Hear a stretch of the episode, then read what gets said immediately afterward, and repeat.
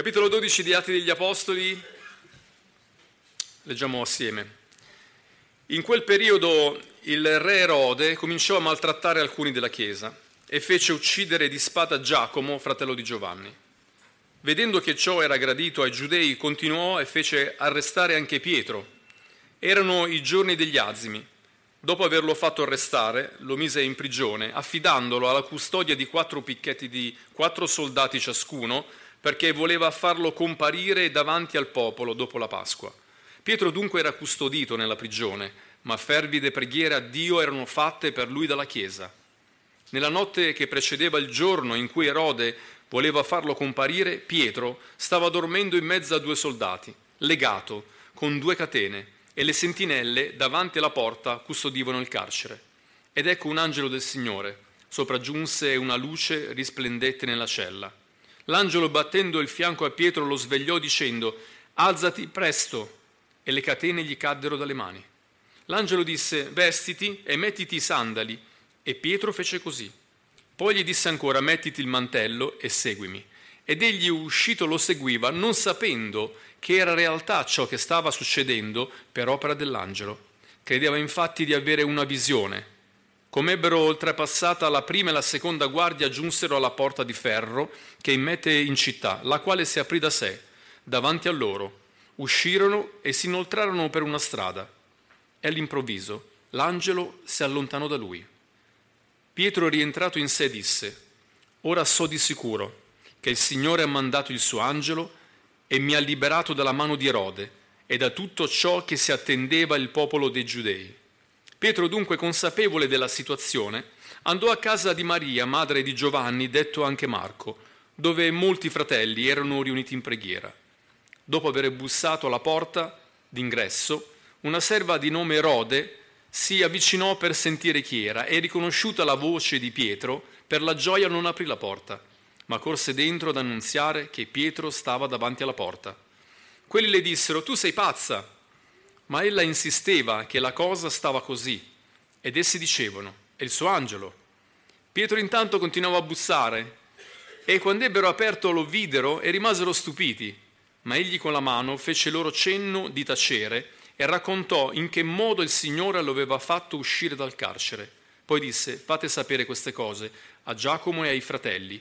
Quindi usciti, usciti e quindi uscì e se ne andò in un altro luogo. Fino a qui la lettura della parola del Signore. Dal periodo di persecuzione, vi ricordate l'Apostolo Paolo quando era ancora Saulo? C'è stato un momento molto duro per la Chiesa in Gerusalemme, tanto che furono tutti quanti dispersi, rimasero in Gerusalemme soltanto gli apostoli. Perciò immaginiamo che in questo momento c'è una Chiesa che prega, ma sono tutti in Gerusalemme, mentre invece la Chiesa è Chiesa ovunque, la Chiesa è Chiesa se sta in una stanza, la Chiesa è Chiesa anche se è dispersa, la Chiesa è la sposa del Signore. Il diavolo manderà sicuramente qualche suo emissario per poter contrastare la Chiesa del Signore. Qui c'è la figura di Erode che insieme a Faraone e tanti altri eh, uomini tiranni hanno cercato di ostacolare il percorso della Chiesa del Signore. Ma sappiamo che il Signore rimane sovrano sopra tutte queste persone. Guardate cosa fa Erode. Erode va a colpire uno di quei tre uomini che spesso erano con Gesù. Vi ricordate, sono tre persone. C'era Giacomo, c'era Pietro e c'era Giovanni. Giacomo è il primo che muore per la spada e sapendo che questo era gradito al popolo, Erode voleva, vuole continuare colpendo anche Pietro. Probabilmente il terzo sarebbe stato Giovanni, perché erano delle persone che sapevano, tutti sapevano che erano delle persone che erano sempre state vicino a Gesù in maniera particolare, negli eventi particolari proprio della sua vita. Non ricordiamo questo, riconoscete la parola, conoscete questi personaggi. Erode colpisce duro, ma c'è un passo che abbiamo letto.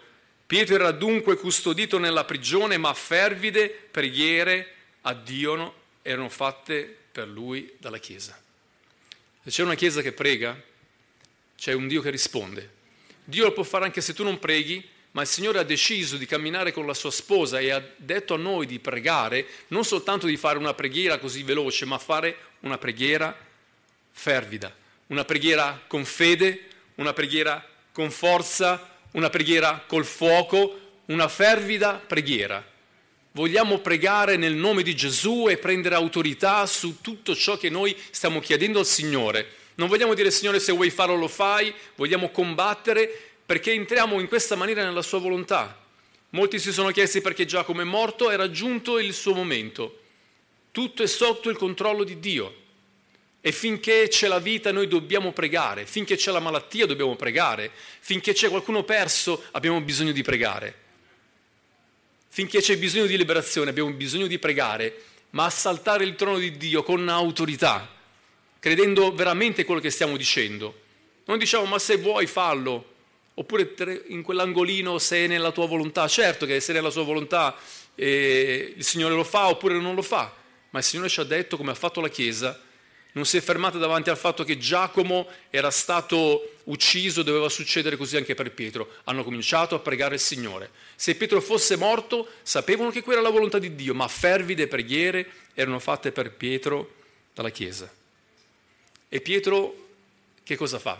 Viene arrestato, un'imponente forza militare organizzata per poter avere sempre qualcuno, perché era un personaggio pericoloso, incatenato con qualcuno che lo guardava sempre, giorno e notte, come il peggiore dei criminali.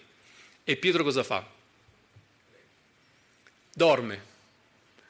Qui la Bibbia dice che Pietro dorme, ma non significa che dormiva perché era una persona superficiale, probabilmente era anche pronto a dire Signore, se questa è la tua volontà, eh, posso anch'io morire come è morto Gesù, come un martire. Sapete che nei primi secoli morire come Gesù era il più alto onore che potevano avere i cristiani?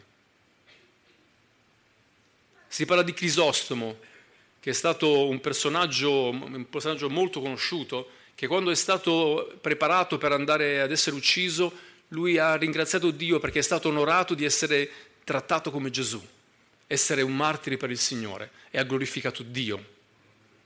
Pietro dorme, non sappiamo quanto tempo è rimasto in quella prigione, perché si parla di Pasqua e Azimi solo una settimana.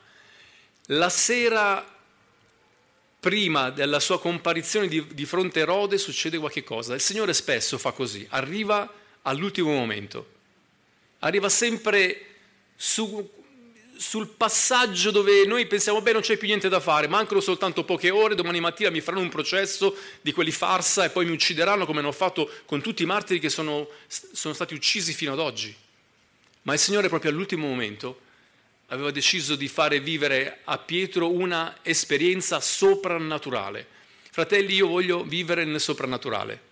E se è il caso che il Signore mandi un angelo a prendermi a calci quando mi addormento. Perché è quello che è successo. Pietro dorme e un angelo va e gli batte il fianco.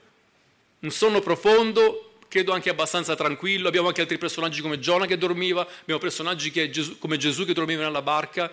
Non possiamo certo dire nessuno di questi che erano eh, preoccupati, erano, erano, davanti a Dio sapendo siamo nella tua volontà, Signore, siamo sereni. Ma c'è un momento nel quale noi andiamo a un appuntamento con la benedizione del Signore, perché il Signore ha già preparato qualcosa di speciale per noi. Una cosa strana questa, un angelo viene mandato per poter ancora eh, preparare Pietro ha un'ulteriore esperienza, ne ha fatte tante, ma in quel giorno doveva fare anche questa esperienza. Si sveglia quel semi addormentato, come la maggior parte di noi quando la mattina ci svegliamo e non ci ricordiamo neanche come ci chiamiamo. Cerchiamo di recuperare la coscienza per fare i primi passi e avvicinarci a fare la colazione e quant'altro, poi ci ricordiamo chi siamo, poi avviene tutto quello il risveglio fisico e piano piano affrontiamo la nostra giornata. Pietro pensava di avere una visione, eh, ascolta l'angelo, mettiti le scarpe, e poi gli dice mettiti il mantello, seguimi. E lui dice non sapeva neanche che quello fosse realtà, stava pensando, beh, questa è una visione. Segue l'angelo, c'è la porta di ferro, ci sono le guardie che chiaramente non vedono niente. Ricordatevi questa porta, la porta di ferro che, da, che immette nella città si apre da sola cominciano a camminare per una via, a un certo punto l'angelo sparisce e lui si trova da solo. Signore, queste non sono favole, noi lo sappiamo. Vogliamo ricevere il soprannaturale. Vogliamo affrontare delle cose che non hanno una spiegazione per la ragione. Per la ragione le cose vanno in una certa linea e noi diciamo, beh, questa persona aveva questa malattia, è morta, ma succederà così anche a me. No, io voglio pregare finché il Signore mi dà guarigione. quel figlio di credenti si è perso, può succedere anche a mio figlio che si è appena allontanato. No, io voglio pregare finché ancora mio figlio possa essere recuperato e pregherò fino all'ultimo giorno. Voglio che i suoi angeli si accampino intorno a quelli che lo temono e che li possa assistere. Il Signore provvederà per la sua Chiesa. C'è una benedizione e Pietro va a casa di Marco. Perché a casa di Marco? Forse mi sono chiesto perché era vicina, oppure anche perché una chiesa, era una casa familiare. La casa di Marco, la, alcuni nella tradizione raccontano che Marco è il, quello che ha scritto l'Evangelo di Marco, casa di Maria. Giovanni soprannominato Marco. Ricordate quel ragazzo che ha lasciato Paolo e è ritornato indietro? Si tratta di quel, di quel personaggio. In quella famiglia eh, spesso si ritrovava Pietro insieme agli apostoli era una casa dove si pregava assieme dove sicuramente hanno, quelli che erano presenti in quella famiglia hanno ascoltato le storie che noi oggi leggiamo nella Bibbia, perché c'erano i testimoni oculari che raccontavano quello che Gesù aveva fatto. Perciò è una casa, possiamo dire, delle colonne di quella chiesa, di persone che si trovavano in una posizione privilegiata con quello che poteva essere eh, la verità della parola del Signore. Era una casa familiare. Pietro va in quel luogo perché per primi voleva andare a dare questa notizia. Lì si pregava, come tutti gli altri, anche lì si pregava. E c'è questa donna, Rode, che va ad aprire la porta, sente bussare e, e Pietro riconosce la voce, e Rode conosce la voce, riconosce la voce di Pietro. E per la gioia non gli aprì la porta corse dentro e questa donna diventa l'annunziatrice, la prima annunziatrice del miracolo. Pietro sta dietro quella porta. Questa donna strano che si ricorda il nome, con tanti personaggi della Bibbia non ci viene detto come si chiamano. Qui c'è una serva, sapete che anticamente non si parlava dei servi, si parlava dei re, dei generali, dei, la storia era fatta dai potenti, da quelli che vincevano. Ma nella Bibbia c'è la storia di una serva che viene pure ricordata per nome. Questa donna diventa una messaggera. È quello che noi facciamo quando vogliamo portare l'Evangelo alle persone. Sappiamo che c'è una benedizione per loro che ancora non sono riusciti a vedere, ma è così vicino tanto da essere dietro quella porta. E la reazione delle persone quando gli diciamo che il Signore li può salvare, che li può guarire, voi siete pazzi. Ma la cosa strana che questa parola viene da quelli che stavano pregando. E sembra che c'è una contraddizione col fatto che c'è una chiesa fervente che prega e poi non crede quando Pietro sta andando a fargli vedere che quella è la risposta di Dio alle loro preghiere. La chiesa non era soltanto quella famiglia, non era soltanto quella casa. La chiesa ha una dimensione ancora più allargata e c'è una risposta logica. La cosa che mette tranquilli un po' tutti, è il fatto che ci aspettiamo che magari quelli che sono eh, stati più formati, eh, conoscono di più la Bibbia, conoscono più le storie di Gesù, dell'Evangelo, siano quelli che sono i più pronti, mentre invece in quella casa dove avveniva tutto quello che vi ho raccontato prima, non riuscivano a credere che la risposta alle loro preghiere era dietro quella porta. E quando questa serva va e continua a insistere, gli danno della pazza, finché lei dice, ma quella è la voce di Pietro ma ancora gli danno una risposta, sarà il suo angelo, come dire, è morto ed è venuto il suo spirito a bussarci alla porta.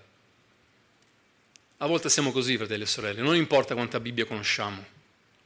A volte c'è una benedizione che è dietro la porta e noi non riusciamo a comprendere e non andiamo all'appuntamento con quella benedizione. Non, non apriamo quella porta per poter vedere che cosa c'è di là. Vi ricordate che c'è qualcun altro che bussa alla porta, che chiede a una chiesa di aprirgli per poter entrare. Lo ricordate? Chiesa di Laodicea. E sta parlando a una chiesa? Ma com'è possibile che si può dire a una chiesa questo? Io sto alla porta e busso.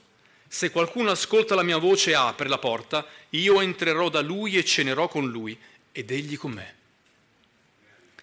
La nostra benedizione è sempre Gesù. Non importa quello che tu hai bisogno, la risposta è Gesù. E quella risposta noi la vogliamo vedere, vogliamo aprire quella porta. E la porta è la porta del nostro cuore. È quella che noi dobbiamo continuare ad aprire. è la porta che ci porta a vedere le benedizioni che Dio ha preparato per noi, perché ci sono degli appuntamenti che Dio ha già preparato da sempre e dobbiamo soltanto aprire e far entrare quella benedizione. Oggi Rode in questo testo diventa una messaggera di buone notizie e parla a questi personaggi che c'è risposta alle preghiere. La Chiesa sta ancora pregando, è fervente, ma probabilmente si trova in tutti gli altri posti. Lì hanno dovuto, sono stati onorati di vedere per primi Pietro, ma non erano in quella condizione probabilmente e non li critichiamo, perché siamo così, è vero? Molto spesso siamo in questa maniera. Il Signore ha fatto una preghiera, erano in preghiera anche loro, però il dubbio e tutta la razionalità che ci colpisce a volte prende il sopravvento e quando il Signore risponde noi ci meravigliamo. Ricordate quella storia di quel bambino che ha pregato per una donna che aveva un tumore e quella donna è guarita. Dal momento che il bambino ha pregato, quella donna è stata liberata immediatamente. Quando qualcuno è andato a dire a quel bambino, sai che hai pregato con quella donna e quella donna è guarita? E quel bambino gli ha risposto, ma io già lo sapevo. Ed è tornato a giocare senza farsi nessun problema.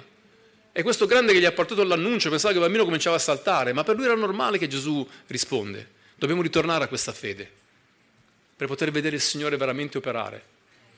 E se sono col destino di Giacomo, se sei col destino di Giacomo, il Signore ti richiama a casa, perché prima o poi tutti noi passeremo. Ma finché tu non lo sai questo, hai bisogno di andare, aprire quella porta e andare verso quella benedizione. Questo ci sfida perché la ragione ci porta in altri luoghi, ci porta ad avere a volte dei no, ma abbiamo bisogno di vivere nel soprannaturale e accettare la sfida che tutti i giorni ci viene proposta. Perciò se c'è una benedizione dietro quella porta, non devi fare altro che aprire e andare verso la benedizione di Dio. Non so cosa il Signore ha in riservo per te, perché qui è la storia di Pietro, come potrebbe essere la tua storia. Tutti noi stiamo pregando per qualcosa che aspettiamo che possa avere compimento, però c'è il momento nel quale sentiamo che la nostra fede viene meno. Senza fede è impossibile piacergli, perché chi si accosta a lui deve credere che lui è e ricompensa tutti quelli che lo cercano. Ho detto che voglio vivere il libro degli atti degli apostoli e questa è una verità che voglio portare avanti tutti i giorni della mia vita. Voglio essere stupito dal Signore. Giorno per giorno devo vedere il soprannaturale che cammina con me. E qualche giorno ci sarà anche la quotidianità, il piattume totale. Lo so già, qualche volta c'è anche qualche brutta notizia che arriva. Ma questo capitolo raccoglie tutto questo. Giacomo muore di spada, Pietro viene arrestato, Pietro viene liberato, la Chiesa continua a lodare Dio perché il Signore ha mandato il suo angelo queste porte hanno un significato, alcuni dicono teologico. Le porte della città si aprono in maniera automatica per poter far passare Pietro e l'angelo. La porta del nostro cuore è una porta che dobbiamo aprire noi. Anche questa sera. Chiediamo al Signore, voglio che tu stai dentro di me se già ci sei o che tu entri dentro di me. La croce è pazzia per tante persone, è una cosa incomprensibile, ma è l'unico mezzo che Dio ha dato agli uomini per poter essere salvati. Quando ti appropri di quello, tu hai lo strumento più grande che c'è nell'universo, perché hai il nome di Gesù, hai la possibilità di parlare con Dio e perché Gesù è morto per te, tu hai la possibilità di pregare chiedigli quello che è il tuo bisogno anche in questa sera. Voglio chiedere in questa sera di chinare il vostro capo dove vi trovate. Se c'è una richiesta che tu hai davanti al Signore. Voglio chiederti di alzarti lì dove tu sei. Non ti posso chiamare qui davanti, vogliamo, pregheremo il Signore per te in questa sera. Una qualunque richiesta che stai ancora portando davanti a Dio, ti voglio chiedere di alzarti lì dove tu sei. Intanto la Chiesa comincia a pregare, perché questo testo dice che la Chiesa stava pregando il Signore. Ora questa sera la Chiesa fa quello che è stato fatto nel primo secolo. Prega il Signore, prega nel nome di Gesù, prega per l'autorità che abbiamo nel sangue di Cristo, prega per la salvezza, prega per la guarigione, prega per la liberazione. Questa sera la Chiesa prega, una Chiesa che non deve essere sorpresa perché il Signore non è cambiato. Lo siamo stati tante volte sorpresi perché il Signore ha fatto delle cose più grandi di quelle che noi ci aspettavamo, ma ci sono ancora delle risposte che stiamo aspettando. Per il Signore sono dietro quella porta, non lo sono per noi. Signore, fa che la nostra razionalità non ci allontani da te, Signore. Vogliamo portare questa richiesta e dire io credo alla tua parola in questa sera, Signore. Credo che non sei cambiato, Signore. Vogliamo pregare il Signore in questa sera. Ci sono alcuni che si sono alzati, la Chiesa che in questo momento è seduta, o pregare il Signore. Pregate con fervore, pregate nel nome di Gesù. Non dite Signore se vuoi farlo, fai qualche cosa, non so cosa hanno bisogno, facciamo presto, tra poco andremo a casa, vogliamo fermarci e pregare per i nostri fratelli, il loro bisogno è il nostro bisogno. Vogliamo pregare nel nome di Gesù. Se tu non hai accettato Gesù ancora, non è dentro il tuo cuore, è ancora fuori che sta bussando, forse domenica dopo domenica hai ascoltato un appello alla salvezza, questo è tempo della grazia. Ti posso dire che il Signore Gesù può entrare dentro il tuo cuore e cambiare ogni cosa. Ci sono dei figli che stanno allontanandosi dalla fede. Proprio ieri sera un mio caro amico mi ha detto che suo figlio ha detto che non vuole più avere a che fare con il suo Dio. Quell'uomo è un uomo distrutto, è un uomo, che, un uomo di Dio che prega veramente. Vogliamo pregare che il Signore possa ancora far tornare questi giovani. C'è veramente una distruzione intorno a noi, tanti rimangono tagliati fuori dal regno di Dio ma vogliamo che ritornino a bussare ancora a quella porta perché il Signore aprirà anche a loro, Signore, una larga porta della predicazione dell'Evangelo c'è in ogni paese, in ogni luogo ci sono persone che possono essere raggiunte dalla parola di Dio. Perché questa è la volontà dello Spirito, non importa chi tu sei, non importa se sei debole o se sei forte, quello che importa è che Gesù è quello che cambia la vita delle persone. Noi abbiamo questa certezza dentro il nostro cuore e ce la dà lo Spirito Santo, non viene da chi sei tu né da chi sono io, viene da quello che è scritto, da quello che è autorità per Dio. Voglio chiedere di pregare ancora per quanti sono alzati in questo momento, pregate con fede, Signore, raggiungi questi cuori, Signore. Tu sai se c'è un bisogno di liberazione, Signore. Se così è, Signore, che queste catene come quelle di Pietro possono essere spezzate nel nome di Gesù. Se c'è bisogno di una guida spirituale, oh Signore, come hai mandato l'angelo, oh Signore, manda l'angelo della tua presenza perché la tua Chiesa possa camminare davanti a te, Signore. Alleluia al tuo nome, Gesù. Guidati da te, Signore, in quella via che è tracciata per noi. Ti preghiamo, Signore, se c'è bisogno di guarigione fisica, che tu possa stendere la tua mano di grazia, Padre. Lode a te, Signore. Forse ci sono persone che non sono neanche in questo luogo, persone per le quali stiamo soffrendo, Signore, raggiungili dove si trovano. Nel nome tuo santo, la Chiesa non è incatenata. Lode al tuo nome, ti chiediamo perdono, Signore, quando abbiamo pregato e non abbiamo creduto che tu potevi fare quello che hai fatto. Ti chiediamo perdono, Signore Facciamo parte di questa specie anche di credenti, oh Signore. Non importa quanta teologia abbiamo, quanta Bibbia conosciamo, Signore. Abbiamo bisogno di fede per vederti muovere tra di noi, Signore. Lode a te, Signore Gesù. Lode al tuo nome, Signore. Per la gioia non aprire la porta, Signore, ma noi per la gioia vogliamo aprire quella porta, Signore. Vogliamo annunziare questa parola, Signore. Voglio chiedere anche al resto della Chiesa di alzarsi. Credi che il Signore oggi compia qualcosa di speciale nella tua vita. E prega, se sei Chiesa, prega nel nome di Gesù.